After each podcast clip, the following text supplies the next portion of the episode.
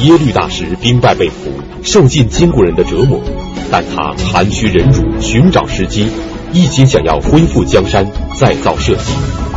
但是辽天祚帝昏庸无能，使耶律大石彻底失望。那么耶律大石是怎么逃出金军之手的？他是否能够实现自己的理想，保住大辽的江山社稷呢？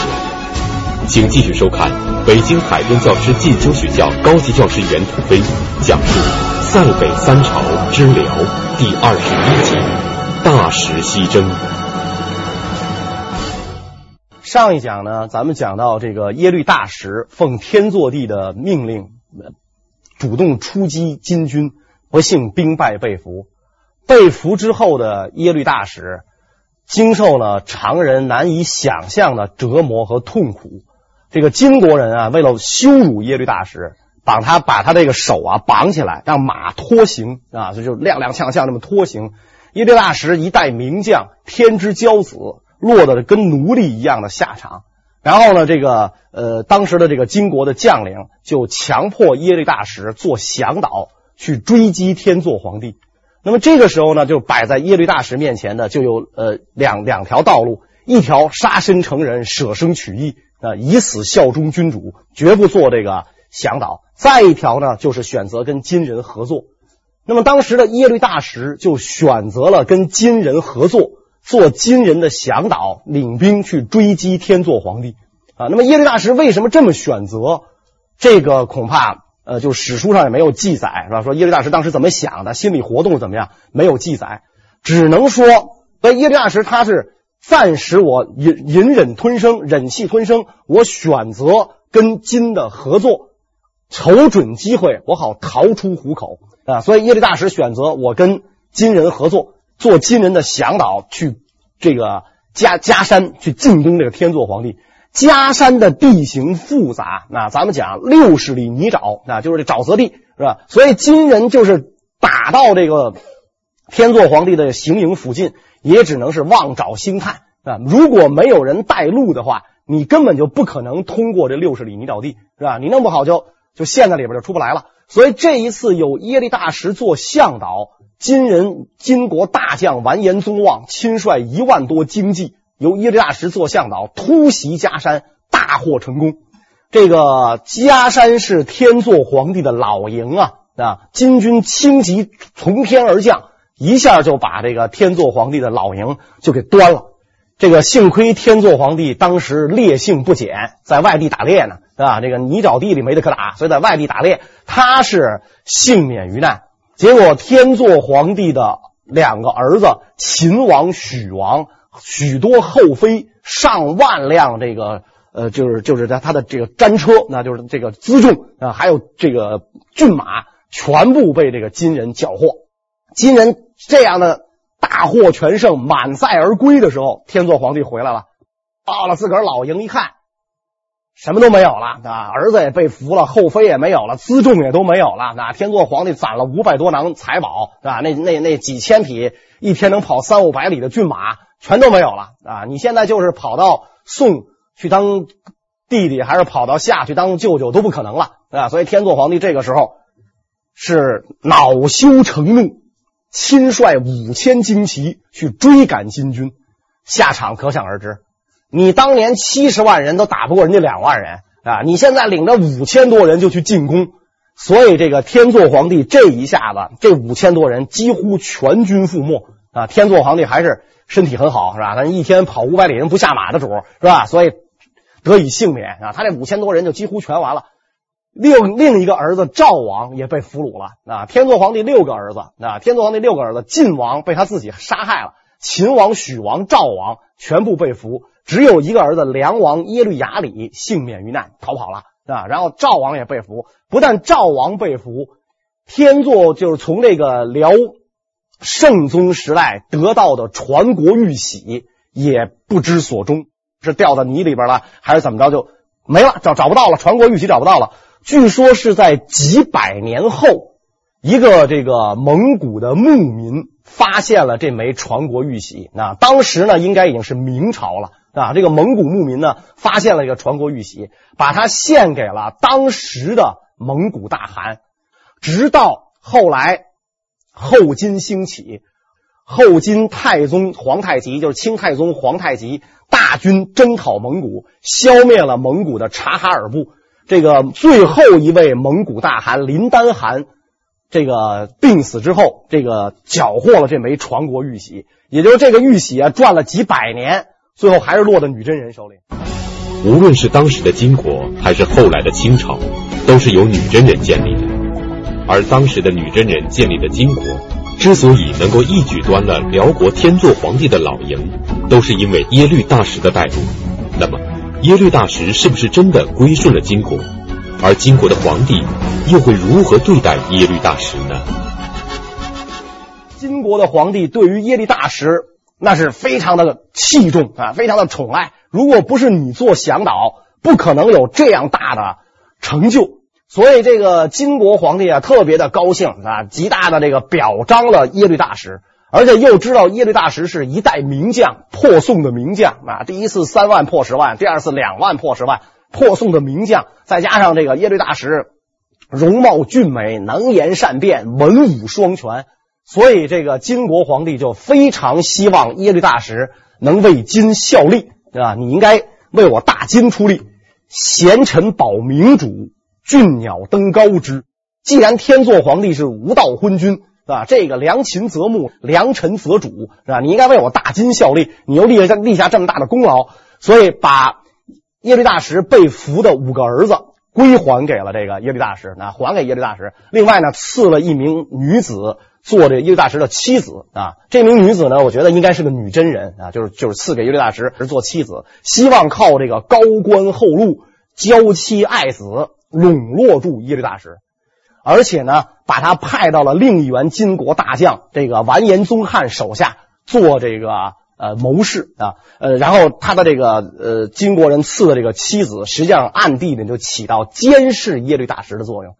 但是耶律大石啊，跟这个耶律余睹不一样啊，耶律余睹跟这个天祚皇帝那是一天二地恨，三江四海仇，是吧？我的这个这个呃呃这个。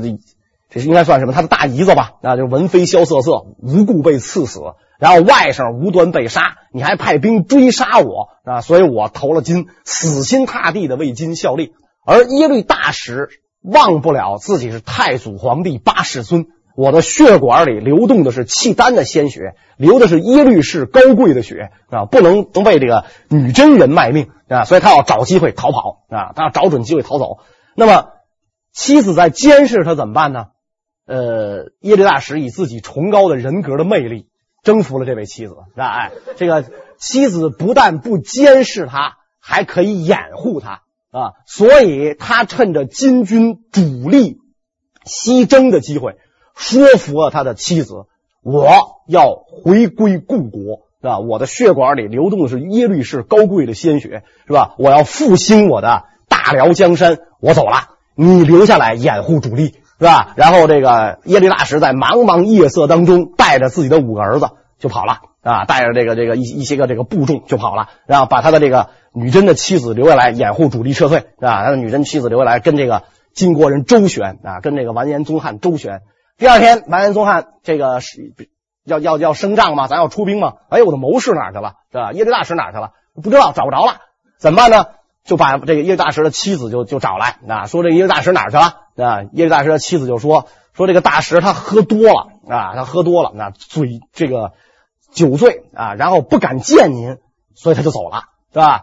给这完颜宗给气的，他喝多了不敢见了，他就走了。他他到底是喝多了还是没喝多啊？是吧？喝多了走了，是吧？走了上哪儿了？他妻子坚决不说，啊，坚决不说。完颜宗翰就明白了，是吧？这看来是非我族类，其心必异呀。是吧？我我们大金对你这么好，是吧？你再辽回去，你就是叛徒啊！那你你属于这个辽奸呢？你回去就是是吧？你没有好下场，是吧？你你不识好歹，你居然跑了，是吧？那就逼问这个耶耶律大石的下落啊！耶律大石的妻子就坚决不肯不肯说，严刑拷打我也不说，啊，皮鞭棍棒我都不说，气的这个完颜宗翰说要把这个耶律大石的妻子许配给部落当中最低贱的奴隶。啊！你要不说的话，就我就把你许配给部落当中最低贱的奴隶来折磨你，啊！耶律大石的妻子在这个时候也豁出去了，那与其受辱，不如速死。所以破口大骂完颜宗翰啊。完颜宗翰恼羞成怒，取来弓箭，就把这个耶律大石的妻子给射死了啊。而这个时候，耶律大石早已经这个领着带着自己的儿子远去了。耶律大石带着自己的旧部，又去投奔天祚皇帝。一路上有许多被金国人打散的辽军将士，仰慕大石临崖的威名，也纷纷前来归附。耶律大石的队伍一路走，一路壮大。但是耶律大石毕竟曾经背叛过天祚帝，他此番归来，天祚帝会如何对待他呢？耶律大石去见到天祚皇帝的时候，他麾下已经又拥有七千之众，拥有七千铁骑。耶律大石归来，天祚皇帝非常高兴。天祚皇帝不知道打他的响导是耶律大石啊，是吧？因为这个这个他们那个耶律大石领着金兵器，他不可能举着自个儿的旗子大石，他不可能这么干，是吧？他就举着自己的旗子。天祚皇帝也不知道啊，因为天祚皇帝在外地打猎，然后知知情人都已经被抓走了，所以这个天祚皇帝非常高兴啊，清真是国之干臣，是吧？你看你几次。离我远去，又都回来，每次回来还都带着兵回来，是吧？然后你真是这个这个难得的忠臣，非常的高兴，重用耶律大石啊。反正也没有人知道他这回事，辽史里都不知道说打天祚皇帝谁谁谁谁引的路，辽史里没有记载，金史里记载了说耶律大石干的。是吧？耶律大石干的，咱们就只能这么想。那金史里边是污蔑耶律大石，是吧？这样的一位契丹族的杰出领袖、民族英雄，怎么能干出这种事来呢？你就就这么想就好了，是吧？所以天祚皇帝这个耶律大石来归，天祚皇帝得到七千生力军。这个时候，当地的一个游牧部落，整部落又归顺了天祚帝，是吧？天祚帝又得到了一支生力军，天祚皇帝冷却了多年的心突然澎湃起来了。啊，在最不该澎湃的时候，他澎湃起来了，啊，他忽然想起来，我也是太祖太宗的子孙呢，啊，我也是马上民族的传人，我怎么能整天打野鸭子、野兔子、野山鸡呢？是吧？这个江山已经到了这种程度，是吧？这个江山社稷微弱累卵，大好河山尽陷敌手，在这种情况下，我该振作一下。我有大石林崖的这个辅佐，啊，有七千精锐，又得到了这么多的这个游牧部落的拥护。所以天祚皇帝拍板，我要主动进攻金军。耶律大石一听，从后脊梁根往上冒凉气，是吧？您这个时候突然理起朝政来了，您还不如不理呢，对吧？您不该理的时候您瞎理。耶律大石在金营待过，知道金军可怕的战斗力，是吧？咱们这个时候最应该干的事儿是休养生息，积蓄力量。卧薪尝胆，东山再起，是吧？以待他日，君子报仇，十年不晚。你现在出击，完全就是自寻死路，是吧？所以，这个耶律大石就走进了这个天祚皇帝的宫帐，跟天祚皇帝呢就说了这样的一番话：项羽全师不谋战备，使举国汉地皆为今有。国事至此而方求战，非计也。当养兵待时而动，不可轻举。这个话什么意思呢？当年我们以全国之师七十万众跟金国人打仗都打不过，举国汉地皆为今有啊！咱们大辽值钱的这些地方是吧？就是说东北幽夜幽云，包括这个上京，就是蒙古老家、黄水老家，全部都已经被金占领了。国势已经倾颓到这种时候，您要出战，非计也。这可不是。这个好主意啊，这个可不能这么干，啊？可不能干这么干。我们当养兵待时而动，不可轻举。我们现在的任务是恢复国力，休养生息，不要轻举妄动。这话一说，这天祚皇帝脸上红一阵白一阵，蓝一阵紫一阵，是吧？气得不得了啊！所以这个大怒啊，就跟耶律大石就就就当场就骂这个痛骂耶律大石，君臣二人不欢而散。然后耶律大石就回到了自己的营帐当中。叶大石回到自己营帐当中，思前想后，就明白了：天祚皇帝绝非社稷之主啊！国家国家要不是因为他，不可能糟蹋到这步田地。结果到了这步田地了，是吧？他作为一个君主，缺乏这个远大的目标；作为一个将军，他又不是一个合格的战略家。跟着他，只有为他寻葬，自寻死路。所以耶律大石想，再也不能跟着天祚皇帝这样下去了，是吧？我没必要为你殉葬，是吧？我要为大辽江山考虑，那，我要复兴大辽，为大辽的万年基业考虑，怎么办？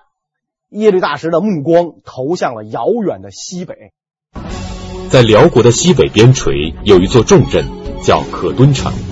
当年辽国为了镇服西北诸部，在此设立了西北招讨司，并驻守了两万铁骑。因为可敦城远在几千里之外，中间还隔着杳无人烟的大沙漠，所以金军没有打到那里。但是耶律大石从未到过可敦城。他是否能够找到可敦城，又是否能够实现他复兴大辽的梦想呢？这个辽国在这个西北的重镇镇州筑了一座可敦城，两万铁骑防守这个地方。辽的这个法律律令明确规定，甭管国家乱成什么样，甭管哪儿用兵，可敦城的两万骑兵不许出动啊！这个地方等于就是国家的。战略后备军，并且呢有几十万匹战马，那那个地方蒙古那地方就是适合放牧嘛啊，几十万匹战马啊，所以这个耶律大石就想，如果我能够到达可敦城，振臂一呼，凭着当地的两万人马、几十万匹战马，恢复江山是大有希望，完全有可能的。所以这个耶律大石趁夜杀掉了天祚皇帝派来监视他的人。率二百铁骑，带着自己的这个家属子女，率二百铁骑，毅然决然踏上了西行之路。可敦城在今天的蒙古国，距离辽的上京临皇府《辽史地理志》记载三千余里，中间要经过大沙漠，所以这个耶律大石率二百勇士横绝大漠，最终的目标是可敦城。啊，这二百铁骑出发，那这这一去啊，九死一生啊啊！因为这个这个耶律大石肯定是没有到过这个地方的啊，他就是生长在这个中原汉地嘛，他做官打仗，他的他的他的一生的辉煌都是在中原汉地。可敦城只知道一个大概方位，是吧？咱们就去了啊，所以他真的是就孤注一掷啊！这些人跟着他九死一生，但是没有一个人说我畏缩后悔啊，怀着复兴大辽的希望。怀着振兴家园的这种这种渴望，跟着耶律大石北上，先奔这个呃呃过这个大青山啊，过黑水，然后就进这个到达了白达达部。白达达部就是后来这个成吉思汗统一蒙古时候的汪古部，是吧？那么白达达的这个白达达部的酋长在契丹是有官职的，叫降稳。这个降稳这个官呢，有的人说呢，就是咱们汉语令公的契丹语啊，就是这个尊称嘛，令公啊。所以白达达部热情的款待了耶律大石一行，说明这个契丹啊，这个时候国力虽然衰弱，但是在西北各族的号召力还是很大的。所以白达达部热情款待大石一行啊，这个大石在这儿停留了几天，洗去征尘啊，天天羊羔美酒是吧？然后把自己的这个这个部属给。给给吃吃胖了啊，胃胃壮了是吧？然后好继续北上啊，好以以便这个继续北上。最后当这个耶律大石离开的时候，白达达部赠送给耶律大石四百匹骏马、二十头骆驼啊，这个对于这个耶律大石的帮助是相当大的啊，因为这个咱们讲，呃，契丹的骑士要打仗，他不可能一个人一匹马啊，至少一个人要两三匹马。换乘啊，最好呢，最好的时候是五六匹马换乘啊，所以这二百铁骑出发，可能没来得及带那么多马，一下得到了四百匹骏马，又有沙漠之舟二十头骆驼相助，所以横绝大漠的这个危险系数就降低了啊。这样一来的话，这个耶律大石呢，率部北上，又经过了长途跋涉，那多少天的这个长途跋涉，终于到达了可敦城。这个可敦城啊，当时还有辽国的兵将防守。一年前，在耶律大石到达一年前，天祚皇帝侥幸逃脱的那个儿子梁王耶律雅里也到了这个地方，被部将簇拥着为帝啊，做了皇帝。可惜呢，耶律雅里短命。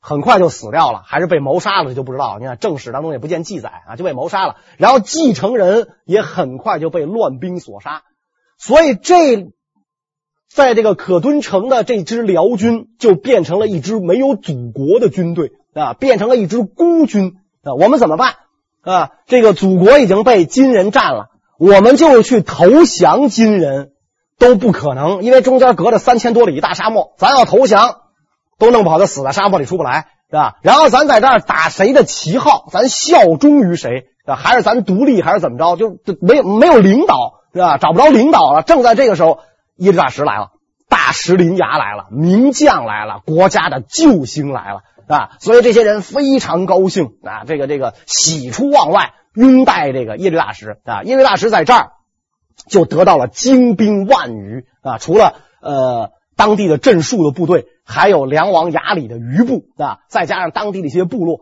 得到了精兵万余。更了不起的就是得到了。几十万匹战马啊，这个为以后这个契丹的复兴啊，这做出的这个这个贡献啊，那没法这个用语言来形容的，是吧？所以这个耶律大石呢，到了这个地方之后，为了收复故土、重振契丹雄威，召集这个当时辽幸存的七州十八部首领会盟，在这个会盟的这个。呃，这个就这个会议上，耶律大使慷慨激昂说了一番话。我祖宗艰难创业，历世九主，历年二百，今已臣属，逼我国家，残我黎庶，图减我周易，使我天祚皇帝蒙尘于外，日夜痛心疾首。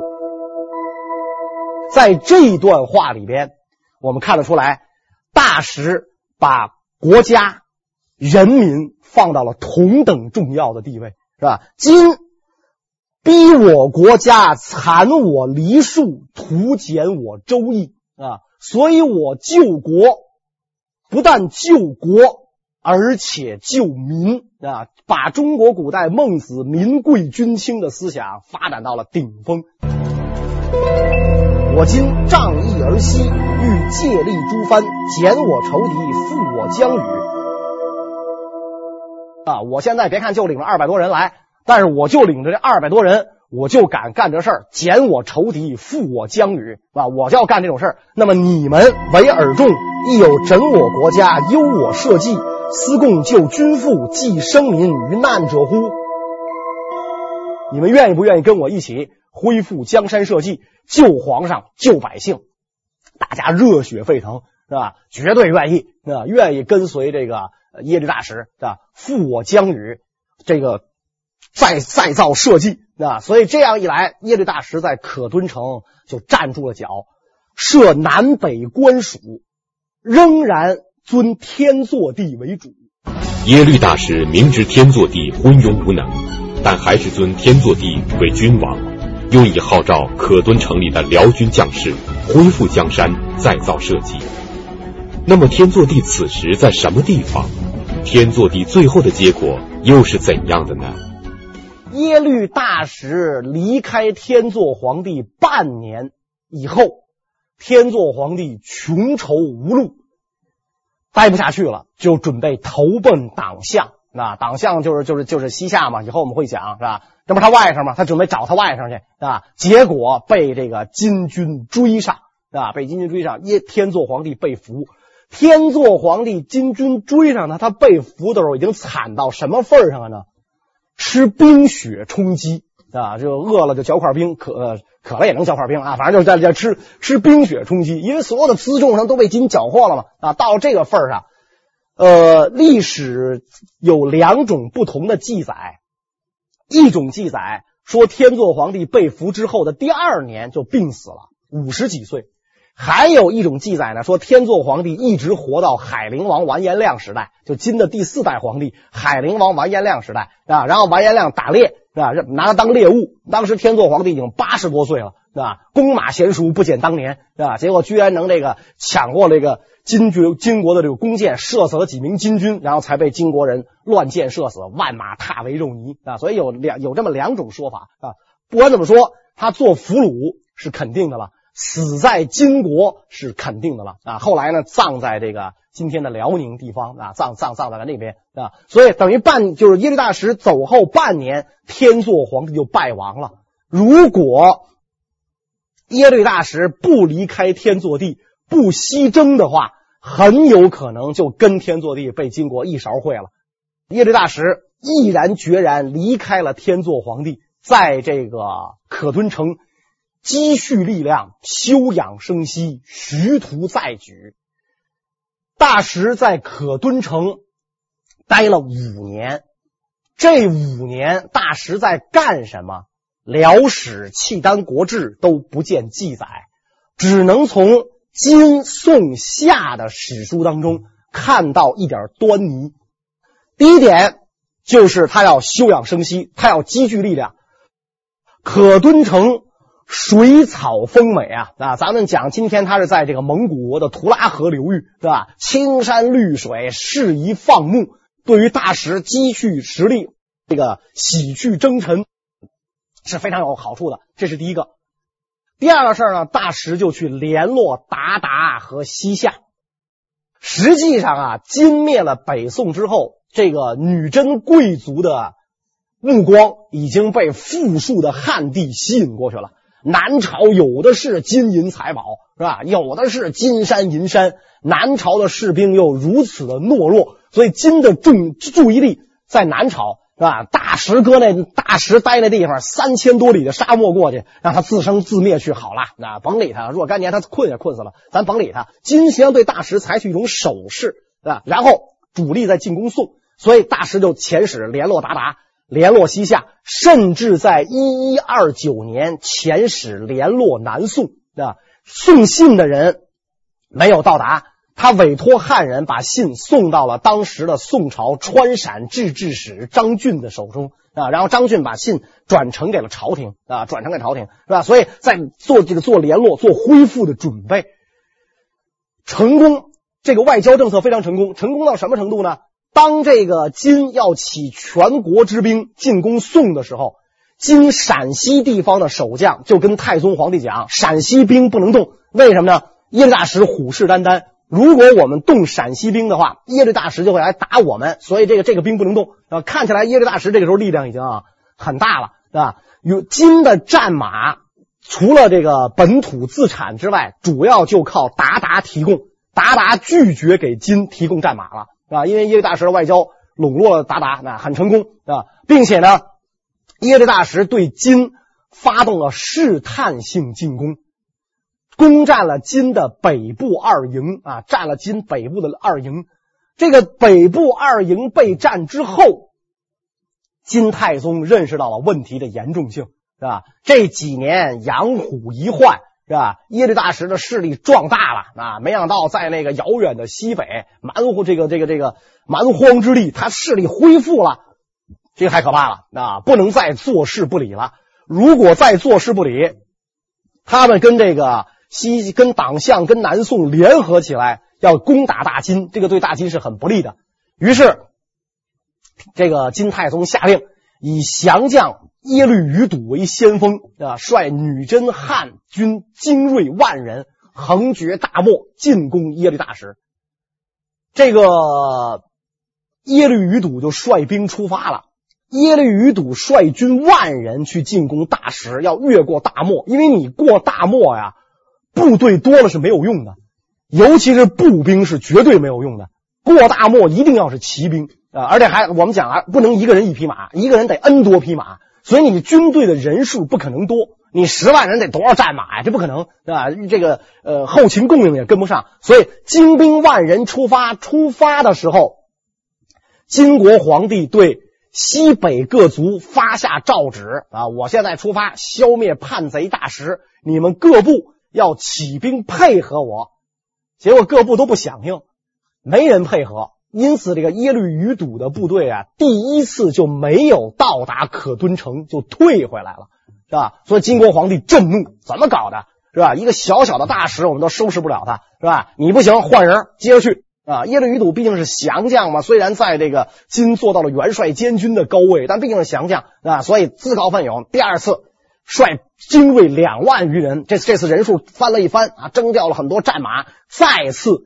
气势汹汹而来。这个时候的大石在心里就要做盘算了啊！以我现在目前的力量，我打败当前的这支金军，也许不是问题啊。他毕竟只有两万来人嘛，我如果打败他，也许不是问题。问题是我打败了他之后怎么办？耶律大石心里非常清楚，金国新兴之邦，气势正盛。如果金国铁了心一而再、再而三的来攻打可敦城，自己手里的这点兵马是抵挡不住的。而这里是辽国仅存的部队，如果全军覆没，辽国就彻底灭亡了。那么耶律大石下一步该何去何从呢？大石思来想去啊，明白了一就是就想想通了一点：金这个时候国力蒸蒸日上，方兴未艾。正是一轮初升的太阳，是吧？咱们辽说句实在的，已经日薄西山了，是吧？如果跟金死拼，那就是天作皇帝的下场。因此，这个可敦城我不要了，留给金好了。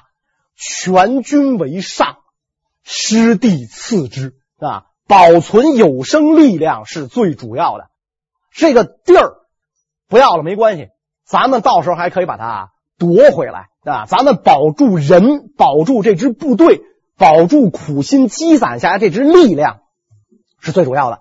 因此，耶律大石就率部开始了另一次西征啊。这时候已经人数很多了啊，上万人，已经不再是这个这个啊二百来人了啊。率部进行了另一次西征。这一次的这个呃耶律大石西征，他的目标就是呃今天的新疆。乃至中亚地区，当耶律余睹大军杀来的时候，可敦城是一座空空荡荡的城池，所以金只有摧毁了这座城泄愤就完了，啊，里边能运走的这个物资啊，粮草、财宝这东西，通通全部给运走了啊。而当时的西域，在大石看来，是他用武的一个好地方啊。当时的西域。有三股势力啊，就是这个强大的这个势力啊，有三股啊，也就是说这个政权有三股。第一股势力就是占据天山南北的高昌回鹘。回鹘是唐朝时候的一个强大的民族政权，呃，大体是我们今天维吾尔族和裕固族的祖先。还有一支力量呢，就是在阿尔泰山两侧的乃蛮部。乃蛮部的文明也很发达，呃，几乎可以称得上是一个王国了，不再是一个部落了。使用这个回鹘文，就是后来的这个呃维吾尔文啊。蒙古民族本来没有自己的文字，就是成吉思汗在破了乃蛮部之后，由乃蛮部的这个一个呃大臣叫塔塔统阿，用维吾尔的字母创立了蒙古文啊，创立了蒙古文。所以这个蒙古文，你看跟这个回纥文、古回纥文非常像。啊，所以乃蛮部也是一个很很文明高度发达的一个部落。再有一个呢，就是盘踞在这个唐努乌梁海一带的黍贾斯部。唐努乌梁海，呃，就是今天俄罗斯的图瓦自治共和国啊。这个原来是中国的一部分，呃，一九一二年被沙皇俄国非法吞并啊，原来是中国领土啊。唐努乌梁海这个地方盘踞的黍贾斯人，黍贾斯人是今天柯尔克孜族的祖先。啊，所以大石看说，这三步，我要往西域这个地区发展，对付谁？高昌回鹘虽然在衰落，但是呢不好相与。啊，他毕竟跟那个地方待了那么多年啊，而且这个国力呃还还算是比较强盛，文明比较发达。乃蛮部也一样，只有黍贾斯人，他是游牧民族，是吧？他这个文明程度比较低。是吧？然后他的这个这个这个呃生产水平、战斗水平都比较低，所以以黍贾斯人为主要进攻对手啊！我打败黍贾斯人，占领这个黍贾斯人待的那个地方，然后我就可以在西域站稳脚跟，在徐图东举，恢复故土。大石想的非常的这个非常好啊，就率领自己的这个部众就出发了。出发之后。到了这个黍贾斯人的居这个所居地，跟黍贾斯人迎面碰撞，没想到黠贾斯武士骁勇善战，远道而来的契丹人啊，这个征这个满面征尘，疲惫不堪，跟这个在黠贾斯人手里啊没有占到便宜，但是大石多聪明是吧？大石能屈能伸，打得赢咱就打，打不赢咱就跑。是吧？这个海阔凭鱼跃，是天高任鸟飞，是吧？我何必跟你在这儿死磕呢？这不是这个名将的选择。于是大石率部穿越阿尔泰山，到达了今天的新疆额敏县啊，那有一条河额敏河，哎，在额敏河流域定居下来，筑了一座城啊。他这个这汉，因为大石的这个已经汉化了嘛，是吧？他不会是游牧了哈，不会这个逐水草而居，所以在这儿筑了一座城。这个城叫做叶密利啊，就是今天的这个新疆额敏县，在这个地方筑城，筑叶密利城。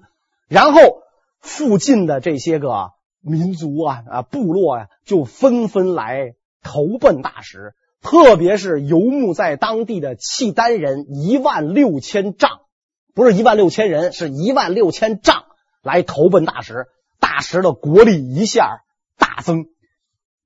公元一千一百三十二年，大石在文武的簇拥下，文武的劝进下，继皇帝位啊。因为这个时候已经知道天祚皇帝已经啊完了，国不可一日无主，是吧？所以为了这个呃。复兴大辽啊！我必须这个勉为其难，担起这个重任啊！所以，一一三二年的二月啊，大石在群臣的拥立下继位称帝。他的汉汉族的尊号叫做天佑皇帝，改元延庆，年号延庆。同时呢，根据当地突厥的习惯啊，又取了个突厥的称号，叫觉儿汗啊，觉儿可汗。有的书呢翻译成这个呃噶尔可汗，这个菊儿汗也好，噶尔汗也好，突厥语的意思就是众汗之汗或者汗中之汗啊，就是所有的大汗里边我是老大，我是第一大汗，就这个意思，是吧？哎，就号觉儿汗。这样一来，耶律大石等于在遥远的西陲再一次复兴了大辽啊，辽国再一次复兴，这个辽国。一般在历史上称为西辽啊，这个又叫做哈拉契丹。那么大石在这个地方定都下来之后，下一步做什么打算呢？我们下一讲再讲。谢谢大家。啊